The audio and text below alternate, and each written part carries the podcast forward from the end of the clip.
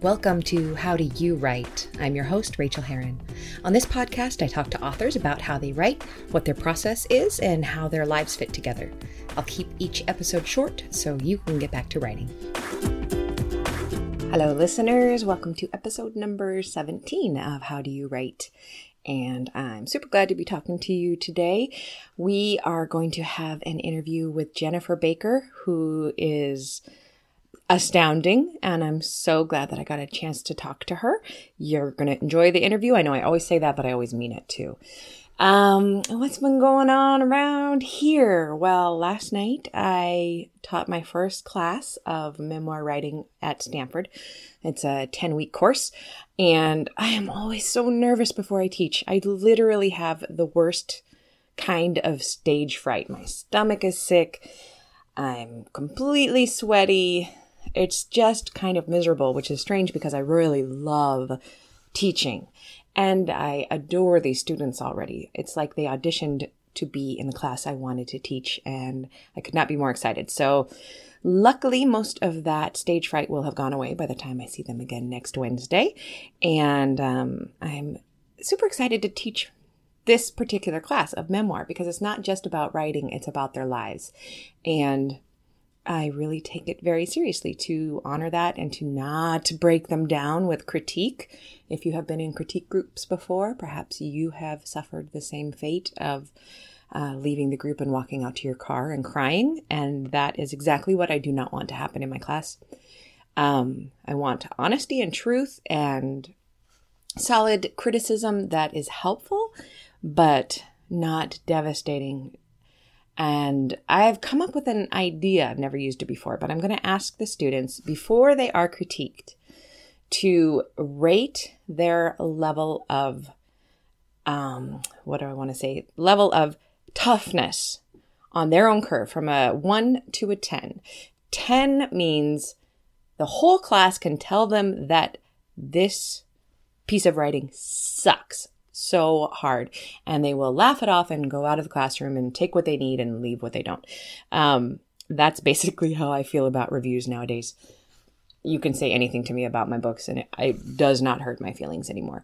However, I've been at this game for a, quite a while now, and there are students in this class who have never written anything at all that wasn't, you know, um, homework in 12th grade. So I am just as eager to honor their writing as the I am the experienced writers. And if they put their hand up and say that they are at a one that day, then I am going to ask the class to only say nice things. There's no reason to tear down fellow writers. Um, so I think that this system might work, you know. Um, so I'll keep you posted on that. That's fun. I'm also getting ready to send out my email to my writer list. If you're not on it, you should go to rachaelherron.com slash write and sign up. I'm sending a once a week email, just kind of encouraging because that's really what I want to do with this whole podcast is to talk to writers and encourage new writers and experienced writers. So um, I was just thinking today when I was uh, doing my yoga about how easy it is to tell ourselves that we have to be good at something um, when we really might suck for a long time. I pretty much am terrible at most of yoga. And it's a conscious effort on my part to continually think it's okay to suck. It's okay that I am not good at this. And it's exactly the same way on the page. It's okay to put down writing that is honestly bad, writing that even you can tell is bad, and then fix it later. Or don't fix it later, write something else. Um, writing should be a joyous, joyful experience, at least uh, maybe when you're done writing. I, I don't always love when I'm doing it as you know, but um, it should be something that you can get enjoyment out of and get uh, inspired by. So I encourage you in that to embrace the sucking this week. That sounds really dirty. I didn't mean it to. Um, and I have a book due on Monday. It's currently Thursday, and the uh, book is not all the way revised yet. So I'm going to sign off, leave you with this interview, and dunk myself back in the book because I have a lot of work to do. So enjoy your writing wherever you are and whatever you're doing. And uh, we'll talk soon. Enjoy the interview with Jennifer. Well, I am here today with Jennifer Baker. Jennifer, thank you so much for being here. Thank you so much for having me, Rachael. Of course. Let me give an introduction for you. I called this down from your amazing bio, so I hope I'm hitting all the high points. Jennifer Baker received her MFA from the New Schools Graduate Program in Creative Writing. She works as a production editor and contributes to Bustle.com and is the social media director and a writing instructor for Sackett Street Writers Workshop. She is a panel organizer for We Need Diverse Books, a nonprofit organization that sprang to life from the We Need Diverse Books media campaign to increase minority representation of all kinds in literature. And she is also the creator and host of the podcast Minorities in Publishing. And her short story, The Pursuit of Happiness, was nominated for a Pushcart Prize for 2017. And in 2013, her young adult manuscript, The Facility, won the SCBWI On the Verge Emerging Voices Award for Underrepresented Voices in Children's Literature. That is a, an amazing bio, Jennifer. Oh, thank you. racking up awesome things. So I would love to talk to you about your writing process and how you get things done day to day. What is the best time of day for you to write and where do you write? As of late, as in the past few months, I realize it's best during the day. Mm-hmm. I used to be able to do it all hours of the day, 2 a.m. You know, it's kind of like oh, this is what I did in my 20s. And then I got older. I can't do that anymore. But I think my mind just doesn't work as well at, at night anymore. I don't know why, but it's, it seems to be the daytime. The sun, when the sun is out, I'm good. It's, that's exactly the way I am. like nine to nine are my only good hours of the day. Any other time is off. where, where, where do you like to write? Do you write at home or a coffee shop or? I like to write at home primarily. I mean, if I've I, I've had some residencies, and those spaces are the best because it's so quiet. I live in New York City, so anything that's the antithesis of New York City, that's super quiet, it, it's phenomenal. But I can write on the subway, in bed, at home, at work. I just got a MacBook Air so that I can, yeah, just so I could be more transient in terms of the writing because I I need it. And if you're a New Yorker, you kind of need to be able to work anywhere. That's a, a very good point. I'm an Oaklander, right in the middle of of Oakland, so I there's just always so much noise. And in fact, before I podcast, I like walk around the house trying and closing windows. There's a party going on. There's a quinceanera in the backyard. You know. so I know. I was like, there's an airplane. Someone just came home. Damn it. It offers verisimilitude, right? yes. and how how do you write? Longhand, computer? I I do both on the subway. Obviously, I'm doing the notebook. I've gotten into the Moleskines like everyone mm. else seems. They're really handy. They have that cool folder in the back. I love that. And I, I really like handwriting and then transcribing but I always draft, and my drafts are very long and very incoherent. the, the first drafts, do you mean when you're when you're yeah? yeah. What program are you using? Microsoft Word. Yeah. I, I downloaded Scrivener and I just haven't used it. Yeah. I think it really comes down to those two programs. I always like to ask, but most people are either Word or Scrivener or sometimes I'm kind of both. I'm a I'm a hybrid. Yeah, is Scrivener good? I mean, I do mainly short stuff, so essays and oh yeah. So Scrivener probably isn't ideal. Right. I don't know. Right. Okay. I I, I agree with that. I, although I am I have been writing some essays in Scrivener and keeping them all in the same file area. So okay. If if you ever do Scrivener, the advice I always give is just use what you need and don't bother with learning everything. All okay. those bells and whistles are extra. You don't need them. So. Yeah. Yeah. What is the worst writing advice you've ever been given? I love this question. oh man, undergrad. Just all undergrad. of undergrad. Uh, I think the whole write what you know, mm. which is I think it's good information, but I think it's bad information because it prohibits people. I think when we're talking about people writing outside of yourself, right?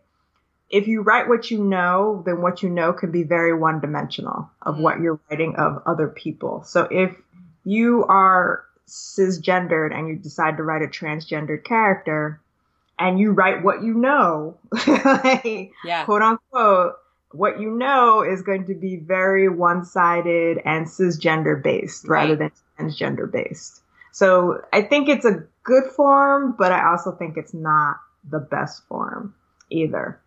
Yeah. And also, I thought this was interesting. In my MFA program, one of my professors said, never start a scene, a book with someone traveling in transit. She said, never, ever, ever start a book with anyone in transit. Right. She, the Odyssey. she hated it. And I saw the eyes roll back in so many classmates' heads when she said that. And I was like, you, you have someone on a subway. Sorry, don't you? That's why you're so upset. Whenever but, I yeah, that was really interesting. Yeah. Whenever I hear those rules, I want to break them. You know, I want to. Yeah. I was like, okay. and as you've been going along, what secret writing tip of awesomeness have you discovered the hard way? The best piece I'd say that I've learned is not to feel guilty if you don't write every day. Mm. And Daniel Jose Older. I forget where it was published. Uh, he had a good essay about that, about, you know, the, it's like, you must write every day. You must write every day.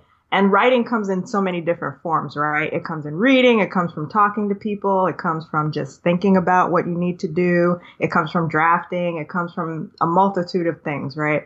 So if you're not able to actually sit down to the page and work on the larger work, it's not horrible. It's not a horrible, horrible thing if you're not doing that. I love that you said that because today I had about 3,000 words I needed to write and I just didn't do them. I couldn't I couldn't quite handle it today. I did not have the energy. And I Yeah, or the mental space, right? Yeah. Sometimes we're not there mentally to and you have and that's how I learned I couldn't write well, I, I'm sure I can if I'm well rested and it's 10 p.m. Maybe I can get something out there, but if you really are not in that mental space and you're like worried about bills and you haven't gotten sleep and you're not mm-hmm. feeling well, to push yourself to get those a thousand words is, yeah. and then you're gonna feel worse. Yeah, that you didn't. yeah, you know? yeah. There's. Yeah. I love thinking about self care when when we're talking about that. That's a that's a great tip. Thank you. and how do you refill the creative well when you're running dry? You know, it's interesting is I was feeling really stuck on um, a linked anthology I've been working on for years, almost a decade. And I did a reading recently, last Friday, actually. And I, I was stuck, completely stuck. I said, I don't know what to do with this. So I'm just going to focus on essays.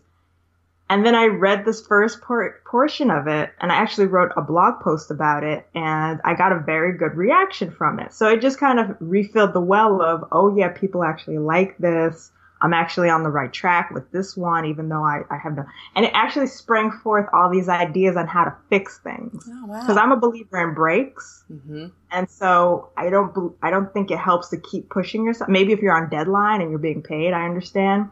But if you really just don't know how to fix something, I think sometimes you just need that break and maybe something will happen. You'll go to a reading, you're the one reading, someone else is reading, someone says something really profound, you're you're reading something. It's like I get it from the outside world, which is why I think writers need to actually socially interact with people. Agree. to you know to remember because I, at the same time I got you know a really good response at a reading. I got a rejection for an essay two days later. Ugh. But it didn't stop. I got one right now, you know. I got one like five minutes before I logged into uh, Skype.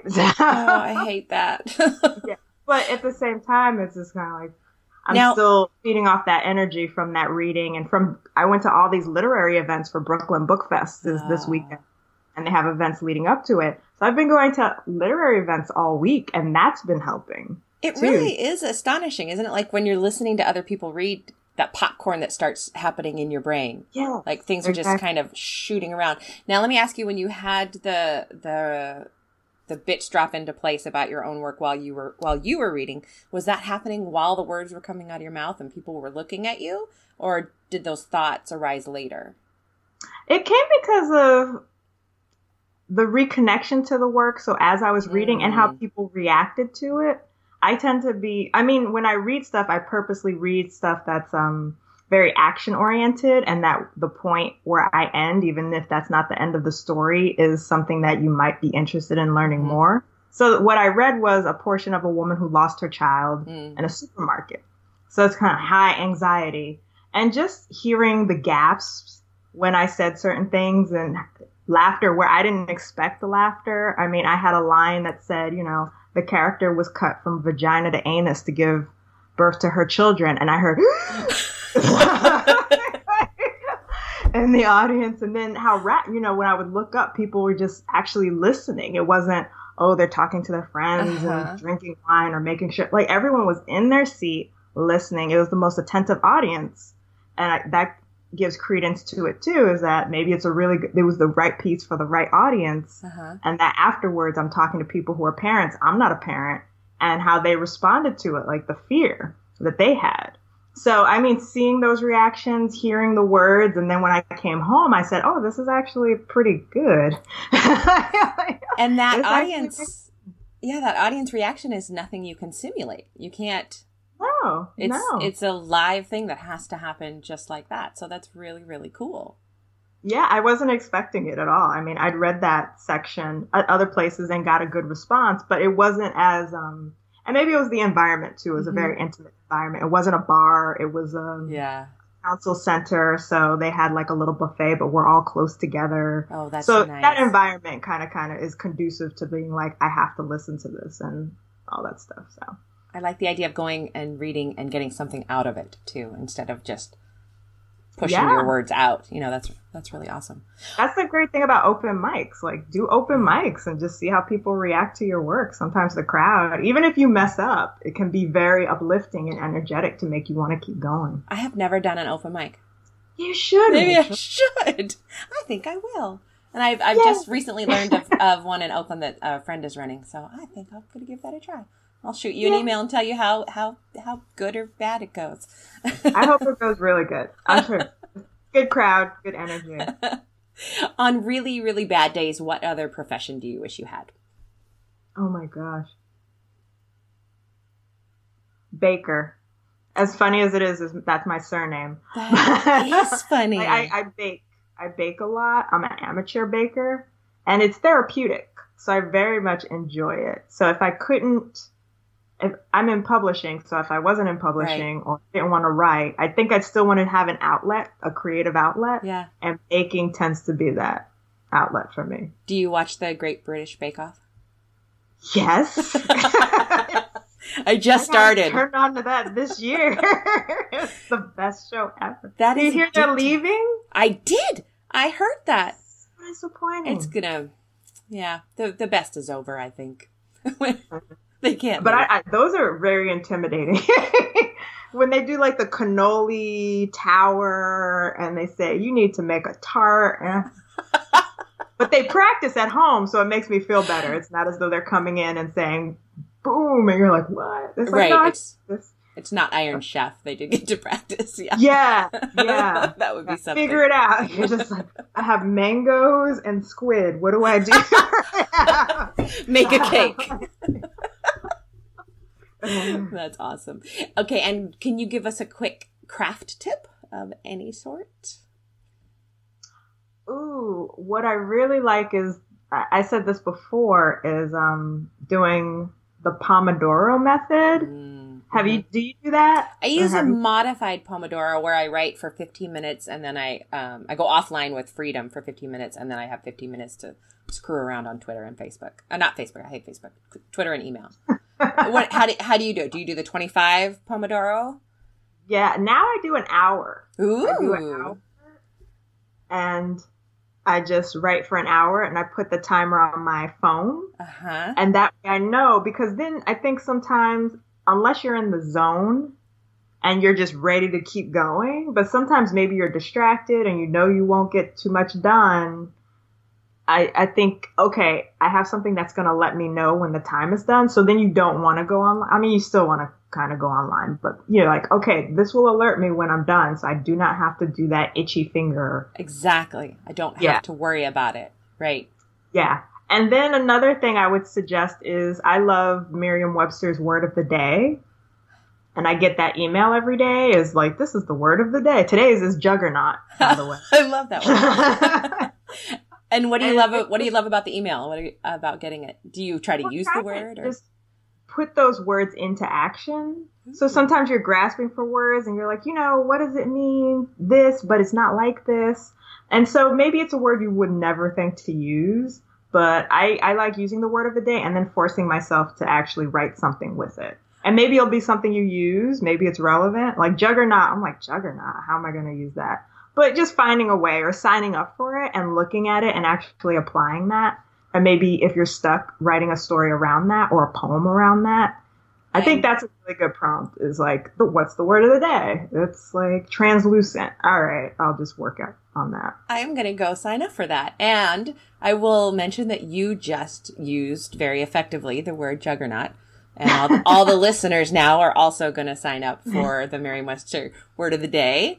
So, and if you're a comic book fan of X Men, Juggernaut was one of the characters. exactly. That I actually knew, but only because I live with a a, a fiend for that. All right, my kind of person. and what would you like to tell us about right now? Where can we find you? What are you working on? Oh my gosh, what am I not working on? Good uh, answer. Uh, my podcast. I, oh yeah, I'm really excited about that. Um, oh. Minor- minorities in publishing. Yes. I will link to that in the show notes too. Oh, thank you. Of course. Uh, I, a new episode posted earlier this week. I know this is going to be posting later, um, with Rion Amilcar Scott. And he did a reading with Jacqueline Woodson, National Book Award winner, Ooh. yesterday in New York City. And they're both wonderful, wonderful people. So it was great to support him. And I have more episodes coming up with interns to talk about the publishing industry. Oh, that's fascinating. And I'll be at New York Comic Con. Doing a podcast? I will be doing two panels. I will be doing a panel on women and gender nonconforming writers of color in digital media on October 6th. That's a Thursday at 1:30 p.m. at Jacob Javits New York Comic Con, and I'll be part of the Geeks of Color panel on um, Saturday, October 8th, I guess, at New York Comic Con, Jacob Javits, and I believe that one's also at 1:30. That is super exciting. Have you ever been on panels at Comic Con before? I've been on panels, but not to Comic Con. So I'm that's huge. I'm kind of trepidatious at the same time that I'm anxious because I'm like, this is gonna be so cool. Oh my god, the cosplay. the cosplay glam is so strong. we were just uh, we were just in Boise and we went to their little Comic Con, which is not you know a trademark Comic Con, but it was at the library, and the only people dressed up were about you know five years old. It was the cutest comic convention I've ever been to it and you are going to the opposite of that. I'm going to the big dog one and I'm going to come in jeans and maybe like a Hunger Games t shirt. that's all you need. That's all you need.